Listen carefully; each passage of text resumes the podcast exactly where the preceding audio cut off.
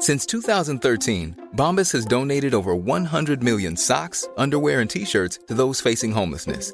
If we counted those on air, this ad would last over 1,157 days. But if we counted the time it takes to make a donation possible, it would take just a few clicks. Because every time you make a purchase, Bombas donates an item to someone who needs it. Go to bombas.com slash ACAST and use code ACAST for 20% off your first purchase. That's bombas.com slash ACAST, code ACAST. Even when we're on a budget, we still deserve nice things. Quince is a place to scoop up stunning high end goods for 50 to 80% less than similar brands. They have buttery soft cashmere sweaters starting at $50, luxurious Italian leather bags, and so much more. Plus, Quince only works with factories that use safe, ethical, and responsible manufacturing. Get the high-end goods you'll love without the high price tag with Quince. Go to quince.com/style for free shipping and 365-day returns. Hey there, it's Michelle Norris. I'm host of a podcast called Your Mama's Kitchen. When I travel, I'm usually looking for a way to find a taste of home when I'm not at home. And one of the things I love to do when I am at home is entertain. And Airbnb allows me to do that. When I was in California recently, I rented a house that had a great kitchen. And when we were sitting around the table, we were all thinking, we're in someone else's house. Someone could be in all of our homes as well. If you have a home, but you're not always at home, you have an Airbnb. Your home might be worth more than you think. Find out how much at airbnb.com/slash host.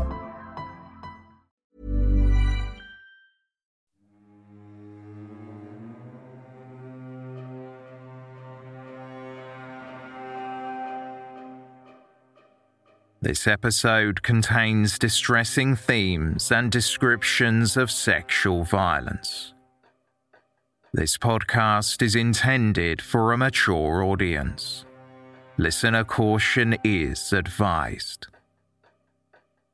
They Walk Among Us is part of the ACAST Creator Network.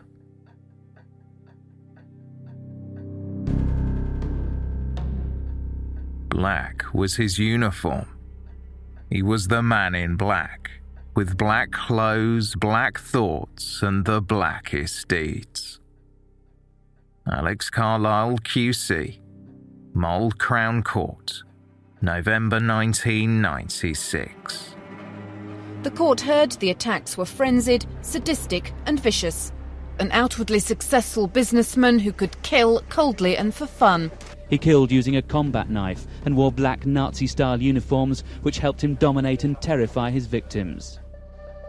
Welcome to Season 8, Episode 1 of They Walk Among Us, a podcast dedicated to UK true crime.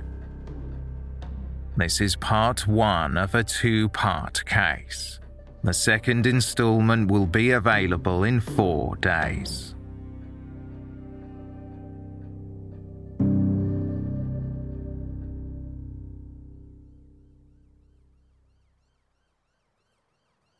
It was still dark outside when police officers pulled into the car park at Pensarn Beach in North Wales on December 18, 1995. Sunrise was still two hours away, but the headlights of the police car shone down onto the pebbles of the beach. The officers had been informed that a 40 year old father of two named Tony Davis had not returned home. Tony had left the previous evening at around 11 pm to visit his Aunt Anne in Abergele after she had fallen and broken her foot and elbow earlier that day.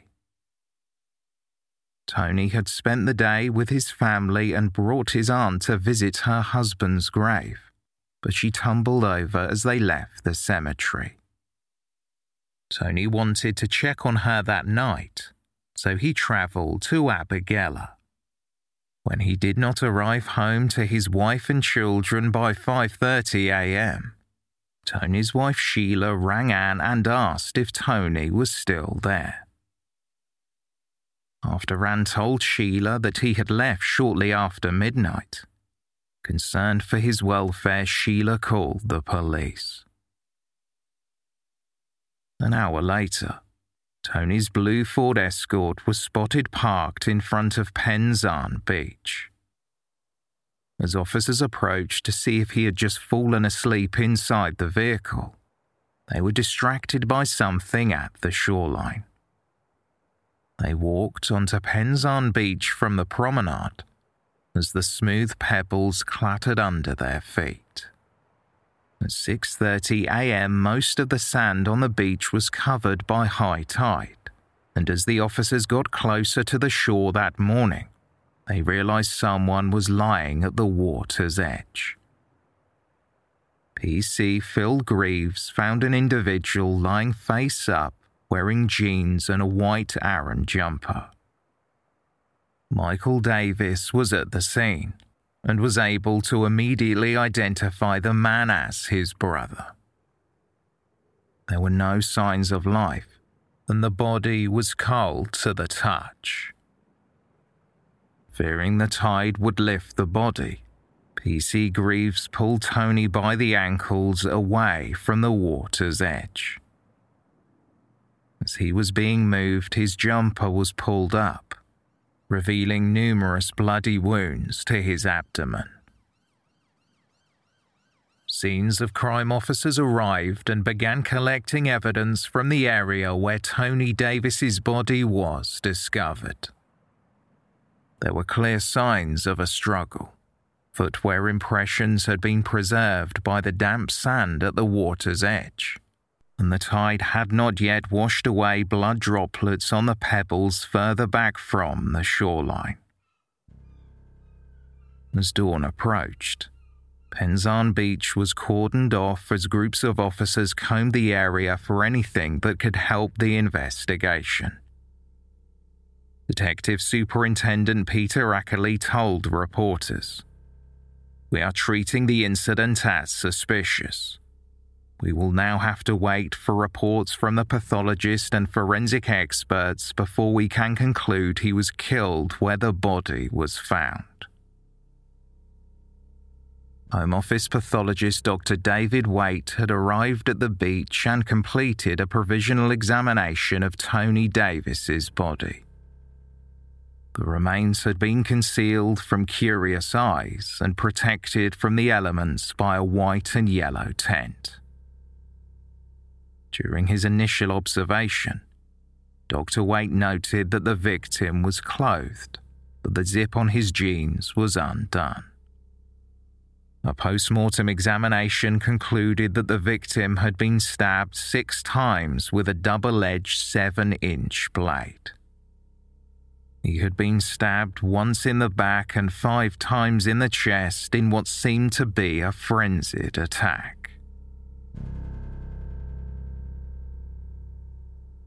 As the investigators began to canvass the immediate area, those who knew Tony Davis were shocked by his murder.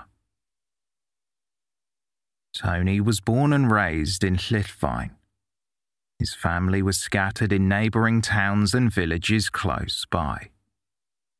He lived with his wife Sheila and his two children, Rebecca and Sean, on Bogor Gwynt Road. He had been working as a crematorium assistant for three years at the time of his death. It was a relatively new career for Tony, who had spent most of his working life in a bakery after discovering a love of the culinary arts at the Village Youth Club in 1973. While North Wales typically had a low crime rate, Tony Davis was the third man to be killed during the last three months of 1995, and he was far from the first man to be attacked on Pensarn Beach.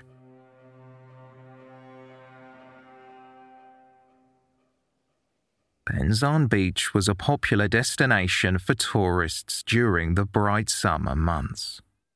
Still unbeknownst to most locals, the secluded shoreline served as a meeting point for some gay men, either hiding their sexuality or simply looking for an anonymous sexual encounter. However, the stigma surrounding same sex relationships in the mid 90s in rural Wales meant that men were putting themselves in danger when making a connection with strangers in the dark on Pensarn Beach. Many gay men had been attacked in the preceding decade, and it was suspected that many more had not felt confident enough to report the violence against them. With no witnesses to Tony Davis's murder and no known reason for stopping at the beach after visiting his aunt, the police suspected he was living a double life.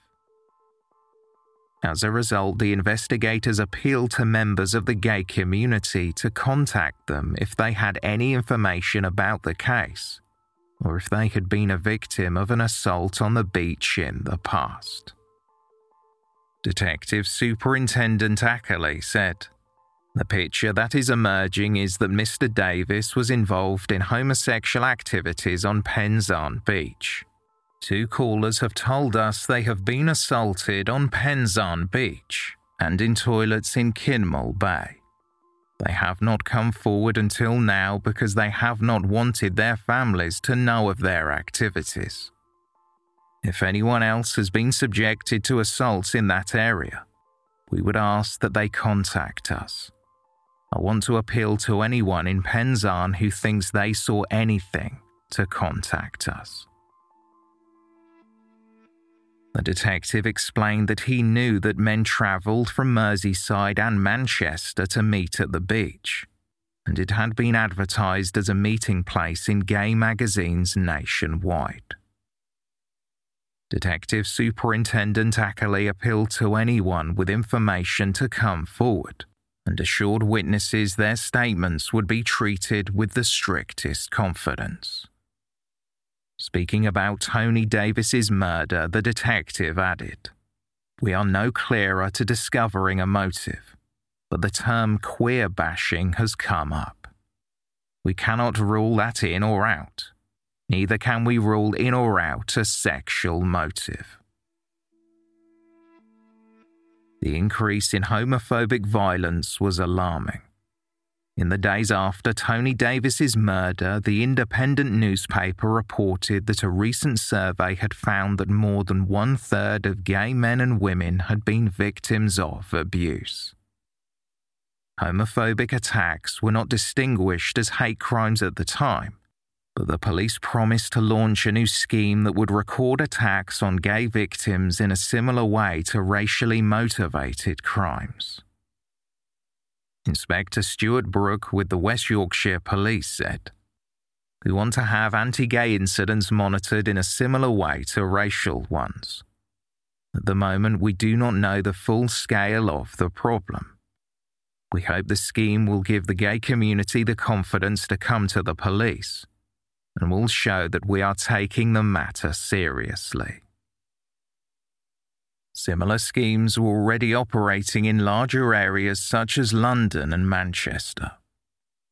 The authorities had found that the distinction in the way that crimes were recorded had helped inform inquiries, including the investigation into Colin Ireland, a man who had been convicted of killing five gay men in 1993. It was hoped that the new schemes would give the gay community more confidence and trust in the police and encourage them to report homophobic attacks instead of suffering in silence as they had for so long. Locals were shocked to learn about the nighttime activities on Pensarn Beach, but not because of the homophobic attacks perpetrated against men there one man told the North Wales newspaper. I have lived in the town for over 20 years, yet I had no idea the beach was known as a haunt for homosexuals. It horrifies me. This is portraying the area in a dreadful light. When we're trying to attract tourists, people are going to think it's not a place to bring the family. Tony Davis's loved ones adamantly denied that he had gone to the beach to meet men. At a press conference in Colwyn Bay, his devastated widow Sheila said, He was such a lovely man. He loved me and the children so much, and we miss him so much. He wouldn't have hurt anyone. He was so loving. Tony's brother Michael also addressed the press and appealed to the public. He said, There's not a lot we can do to help apart from ask anyone who knows anything to call the police. We are still in a state of shock and can't understand why this has happened to him. No one could ask for a better brother. Everyone got on so well with him, and he had no enemies at all. We just miss him so much. Tony Davis's death was the third murder in three months, and the community in Abergele and those people in surrounding areas in North Wales were terrified that men were being attacked and killed.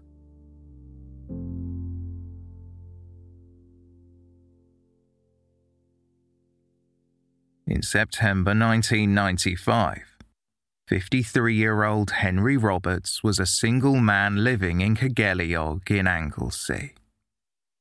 He was born and raised in the area, attending Ysgol Caergeiliog before going on to a school in Trearddur Bay. Henry was an only child and lived with his mother until her death in 1986.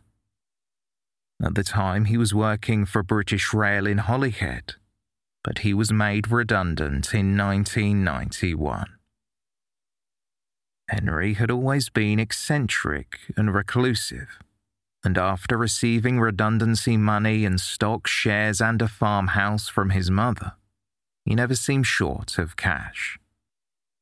While he spent most of his time alone in his house with just the company of his dog, Henry frequently visited the Sportsman Inn and was known to spend up to £200 a week at the bar.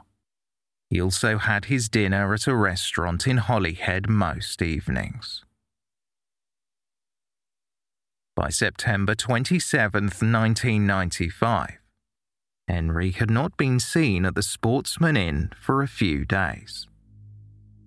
Another regular, Thomas Wright, became concerned for Henry's welfare and decided to go to Henry's farmhouse to ensure that everything was okay. Thomas entered through the front door of the property and called out Henry's name. The house was filthy, and a pungent odour hung in the air. Dog feces covered areas of the floor. Thomas paused, thinking he would hear Henry call back, but there was no response. He then walked out into the yard and saw Henry lying face down in front of an outhouse. Henry's trousers were around his ankles, and Thomas could clearly see bloody wounds on Henry's buttocks.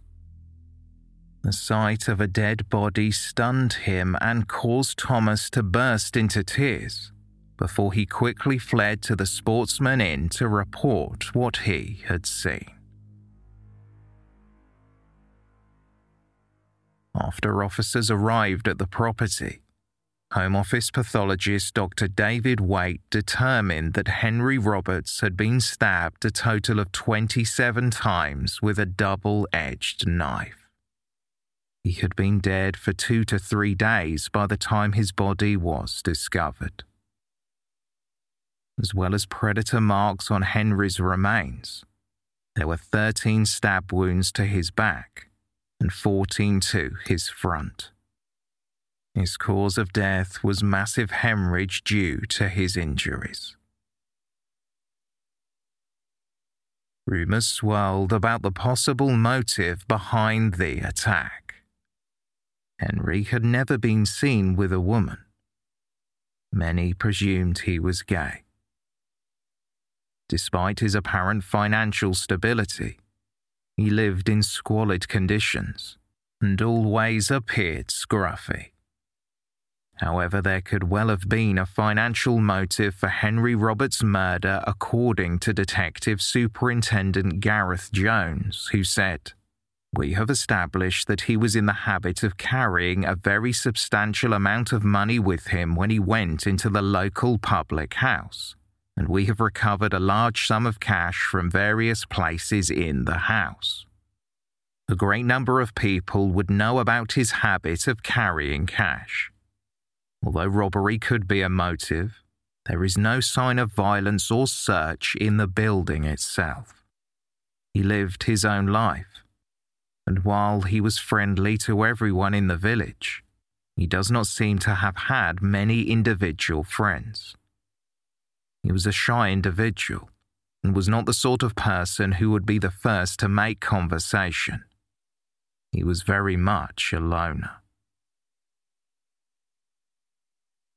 Henry also had an apparent interest in Nazism, as Nazi paraphernalia was found throughout his home.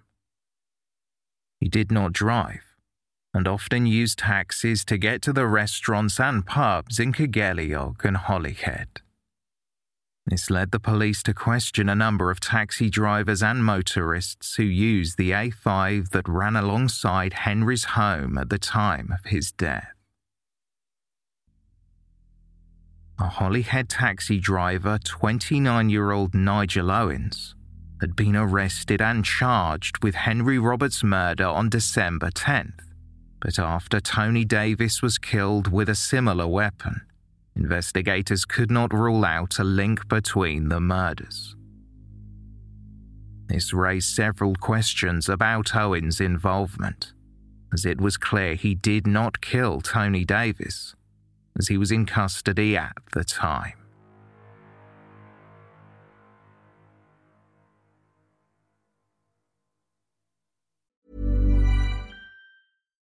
Why don't more infant formula companies use organic, grass fed whole milk instead of skim? Why don't more infant formula companies use the latest breast milk science? Why don't more infant formula companies run their own clinical trials? Why don't more infant formula companies use more of the proteins found in breast milk? Why don't more infant formula companies have their own factories instead of outsourcing their manufacturing? We wondered the same thing. So we made ByHeart, a better formula for formula. Learn more at byheart.com. Hey there, it's Michelle Norris. I'm host of a podcast called Your Mama's Kitchen. When I travel, I'm usually looking for a way to find a taste of home when I'm not at home. And one of the things I love to do when I am at home is entertain. And Airbnb allows me to do that. When I was in California recently, I rented a house that had a great kitchen. And when we were sitting around the table, we're all thinking, we're in someone else's house. Someone could be in all of our homes as well. If you have a home, but you're not always at home, you have an Airbnb. Your home might be worth more than you think. Find out how much at airbnb.com/slash host. Hey, it's Ryan Reynolds, and I'm here with Keith, co star of my upcoming film, If, only in theaters, May 17th. Do you want to tell people the big news? All right, I'll do it. Sign up now and you'll get unlimited for $15 a month in six months of Paramount Plus Essential Plan on us. Mintmobile.com slash switch. Upfront payment of $45 equivalent to $15 per month. Unlimited over 40 gigabytes per month. Face lower speeds. Videos at 480p. Active Mint customers by 531.24 get six months of Paramount Plus Essential Plan. Auto renews after six months. Offer ends May 31st, 2024. Separate Paramount Plus registration required. Terms and conditions apply if rated PG. Many of us have those stubborn pounds that seem impossible to lose, no matter how good we eat or how hard we work out. My solution is PlushCare. PlushCare is a leading telehealth provider with doctors who are there for you day and night to partner with you in your weight loss journey. They can prescribe FDA-approved weight loss medications like Wegovy and Zepbound for those who qualify. Plus, they accept most insurance plans. To get started, visit plushcare.com slash weight loss. That's plushcare.com slash weight loss.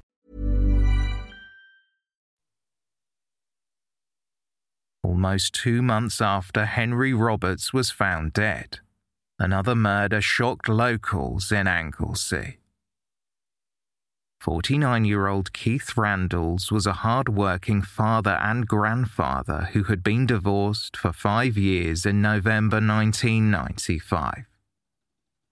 Keith was employed as a roadwork security operator for a firm in Ellesmere Port, owned by his longtime friend Robert Scott.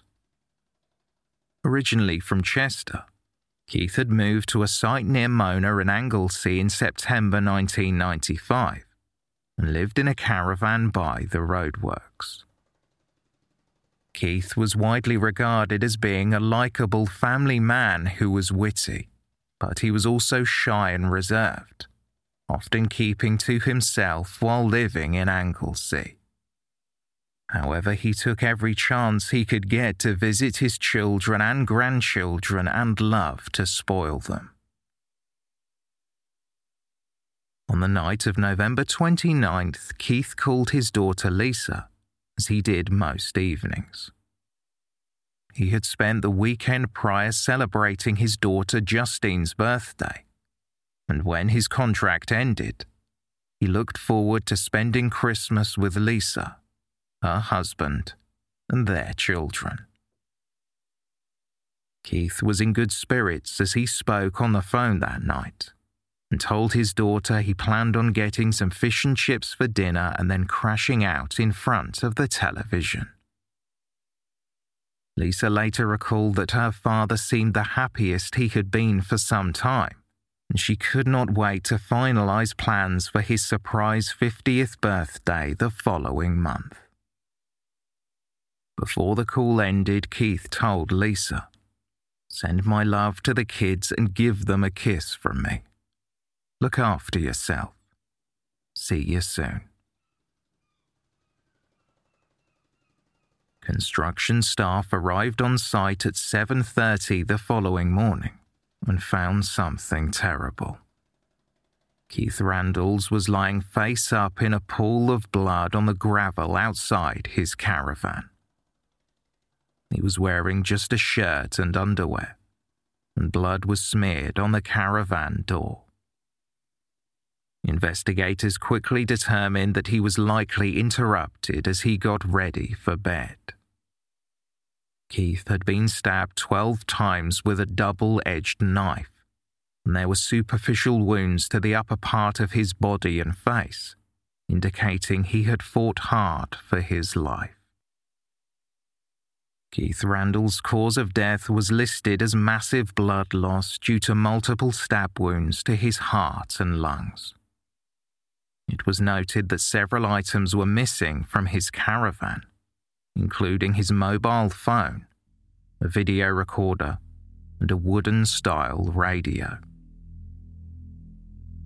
Investigators told reporters they were anxious to trace a white transit van spotted in the area describing how her father was a kind, loving, and affectionate man. Keith Randall's daughter Lisa said, He did not have any enemies and was very close to his family. He would go out of his way to help us. He would travel back from Anglesey to see us and did this recently when one of the children was ill. We're all finding it very difficult, but we are pulling together as a family and supporting each other. We are still very much in shock. As far as we are concerned, there are no reasons for what has happened. And obviously, the person who did this is very dangerous. Whoever has done this needs help and needs to be caught.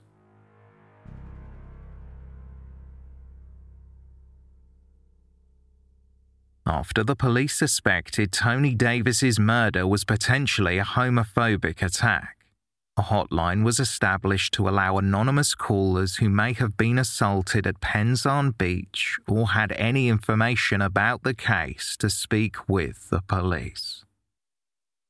Within 24 hours, over 50 calls had been logged, but one caller stood out. The man said he had been on Pensarn Beach six months earlier when he met a tall man in leather clothing who invited him back to a property in the Abergele area. He recalled being driven to Kinmel Bay, where he was taken to a house on the right hand side of the road and subjected to a physical attack that lasted several hours. The caller declined to give his name and address, but one of the lead investigators on the case, Detective Constable David Morris, knew the area well as he had worked as a uniformed constable in Towyn for years. After following the directions the caller provided, Detective Constable Morris recognized the building on St. Asaph Avenue. It belonged to a local business owner a man who was occasionally known to wear black leather clothing. He had a reputation as a generous person who was always willing to help others, especially customers of the shop his family ran. Another promising tip had come in from someone who had seen a white transit van with a diamond decal on its side, parked at the beach on the night Tony Davis was killed. Investigators discovered that the motif on the side was the logo for Birch Van Hire, and they scanned through a list of people who had rented a van in the area. All of the pieces of the puzzle finally started to fall into place when the name of a man on the list seemed familiar. He lived at the house where an anonymous caller claimed to have been tortured.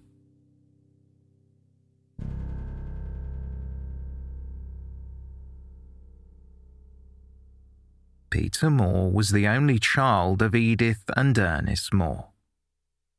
The couple were well into their 40s by the time their son was born, and while conceiving a child felt like a miracle to Edith, Ernest was far less emotional.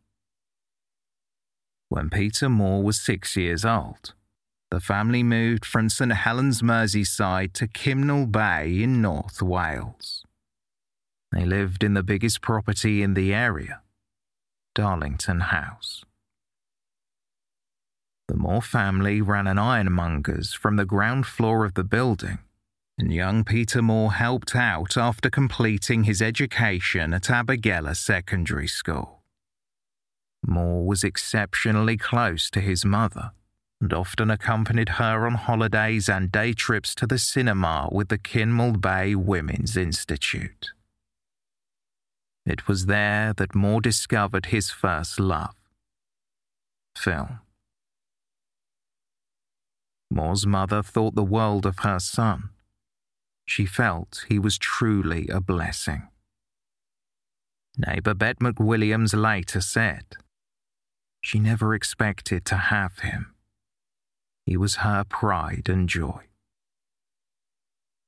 It's been reported that Ernest Moore was a violent alcoholic who had very little time for his son, unless it was to berate or beat him.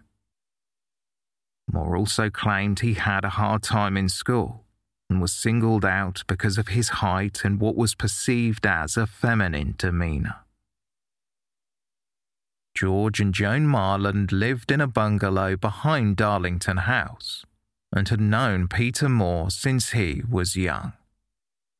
Recalling how the man they knew as charming, thoughtful, and generous would bring their children presents at Easter and Christmas, they said, He was like a big brother to them.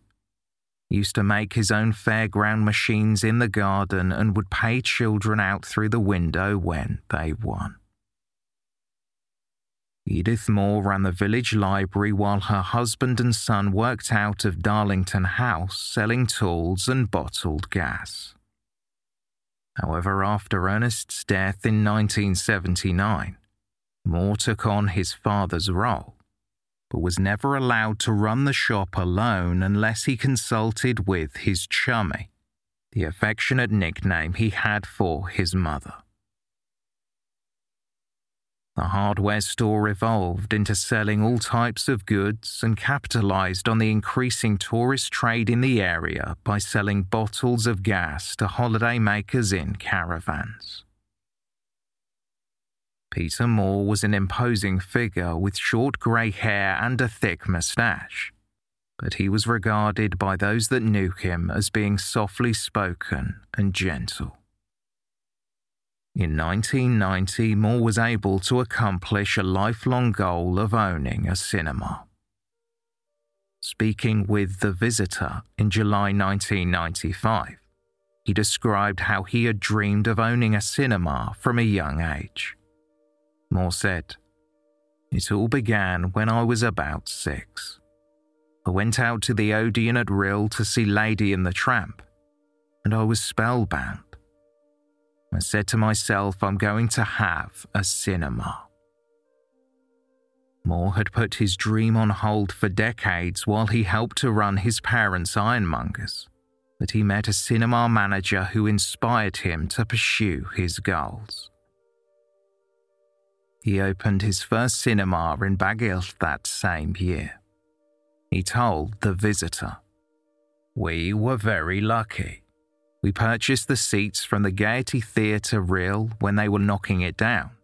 The projector came from the Concorde at Bristol, and the ticket machine from the Princess Cinema at Colwyn Bay. The start was shaky, to put it politely, but now we've achieved quite a professional standard. We do get people coming to us from places like Prestatyn and Denbigh. Within the next few years, Peter Moore had opened two more cinemas in Holyhead and Denbigh. He explained the success was down to offering cheap admission and bringing families back into the cinema, with family tickets costing just £5. Moore said most of the profits came from selling refreshments rather than tickets, and he ran films for longer than other cinemas. He said, Dumb and Dumber has been going in my two cinemas for 10 weeks now. I tend to like the popular comedies. I get quite a kick out of hearing laughter in the cinema. Moore described how he was wary of staying in the building after closing time, though, as he believed a ghost named Susie who had white hair and wore preacher robes haunted the screens. He claimed she had appeared in the middle of the October 1993 showing of Hocus Pocus. Moore told the reporter that the only thing that prevented a busy day at the cinema was good weather. No one watches films when it's sunny, he said. We pray for light rain. Not enough to keep them in their homes, but just enough to get them into the foyer. Recalling how Moore was very dexterous and could manage multiple tasks at once, an employee who used to type out the cinema listings stated, he enjoyed doing the cinemas up and did all his own renovation work.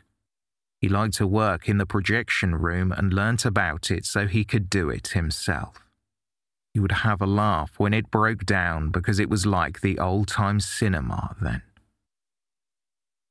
Peter Moore was even featured on news reports with his fledgling business and relished in the attention he was getting for breathing life back into the medium of cinema in North Wales. No one was more proud of his success than his mother, Edith. By this time, she was in her 80s and spent the last few years of her life enjoying holidays abroad with her son until her death in 1994. Moore was devastated, and his neighbours recalled that he threw himself into his work as a way to cope with her passing.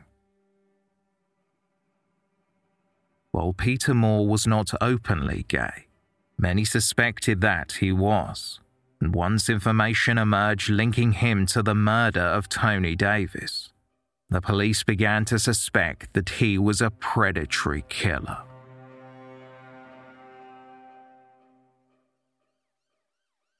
Officers descended on Kinmel Bay on December 21, 1995, with a warrant to arrest 49 year old Peter Moore in relation to the murder of Tony Davies on Pensarn Beach three days prior.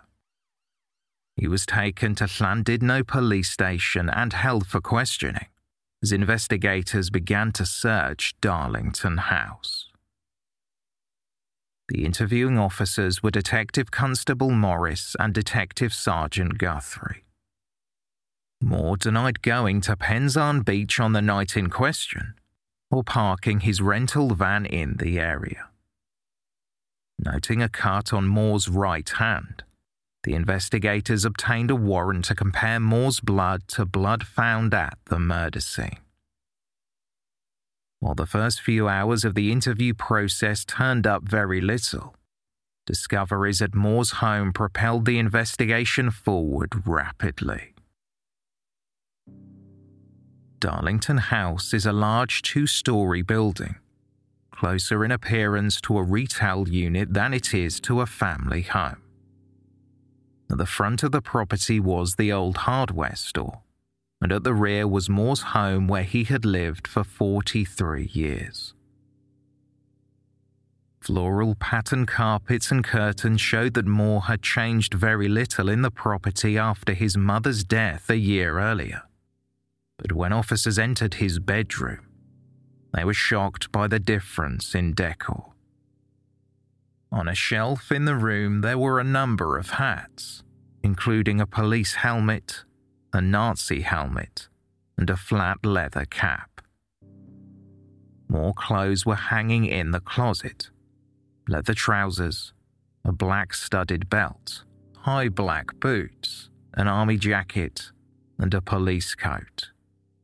A bloody swastika flag hung on the wall.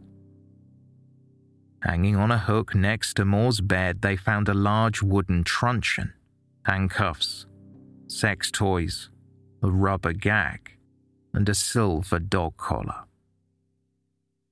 In the corner of the room, there was a blood stained leather jacket, and more blood was spattered up the walls and onto the ceiling in a cast off pattern.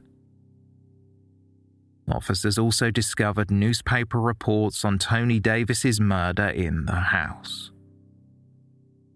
Beneath the stairs, they found Tony's navy woolen coat, which had been missing since he was killed.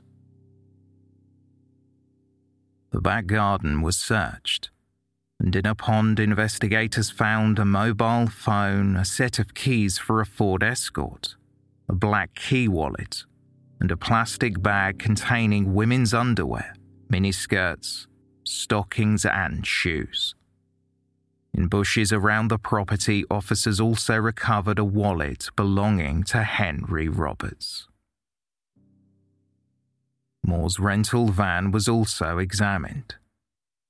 Inside, officers recovered a blood stained white cloth, a gold watch resembling a watch missing from Keith Randles' caravan, and a large black handled hunting knife in a brown sheath.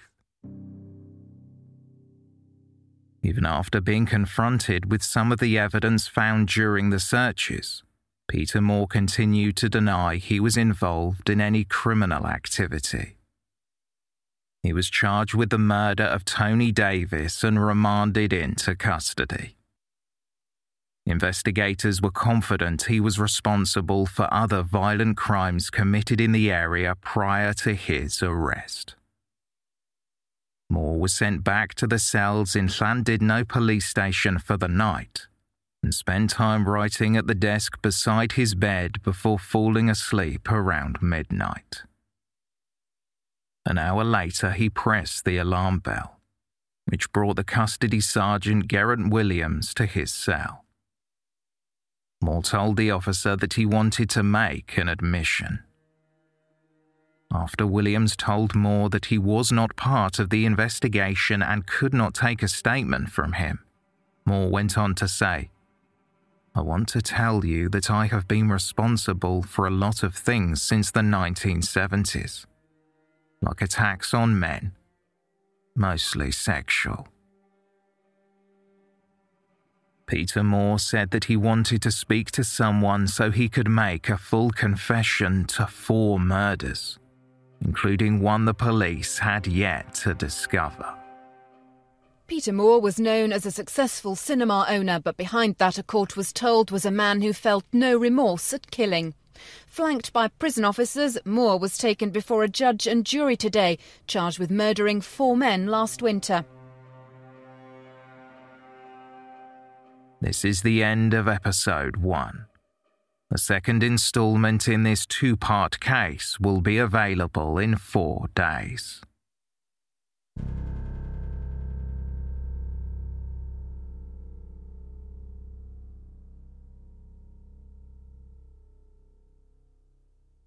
Thank you for listening.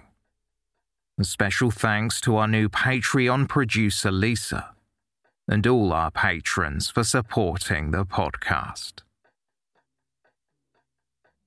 To hear ad free versions of our episodes published several days before their general release, subscribe to They Walk Among Us Plus. Head to patreon.com forward slash They Walk Among Us or search for They Walk Among Us on Apple Podcasts to learn more. For more information on this episode, please see the show notes or visit our website, theywalkamonguspodcast.com.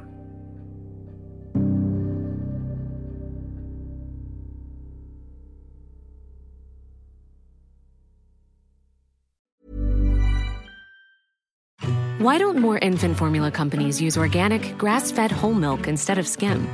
Why don't more infant formula companies use the latest breast milk science? Why don't more infant formula companies run their own clinical trials? Why don't more infant formula companies use more of the proteins found in breast milk? Why don't more infant formula companies have their own factories instead of outsourcing their manufacturing? We wondered the same thing. So we made ByHeart, a better formula for formula. Learn more at byheart.com. Imagine the softest sheets you've ever felt. Now imagine them getting even softer over time. That's what you'll feel with Bowl and Branch's organic cotton sheets. In a recent customer survey, 96% replied that Bowl and Branch sheets get softer with every wash. Start getting your best night's sleep in these sheets that get softer and softer for years to come. Try their sheets with a 30-night guarantee. Plus, get 15% off your first order at bowlandbranch.com. Code BUTTERY. Exclusions apply. See site for details.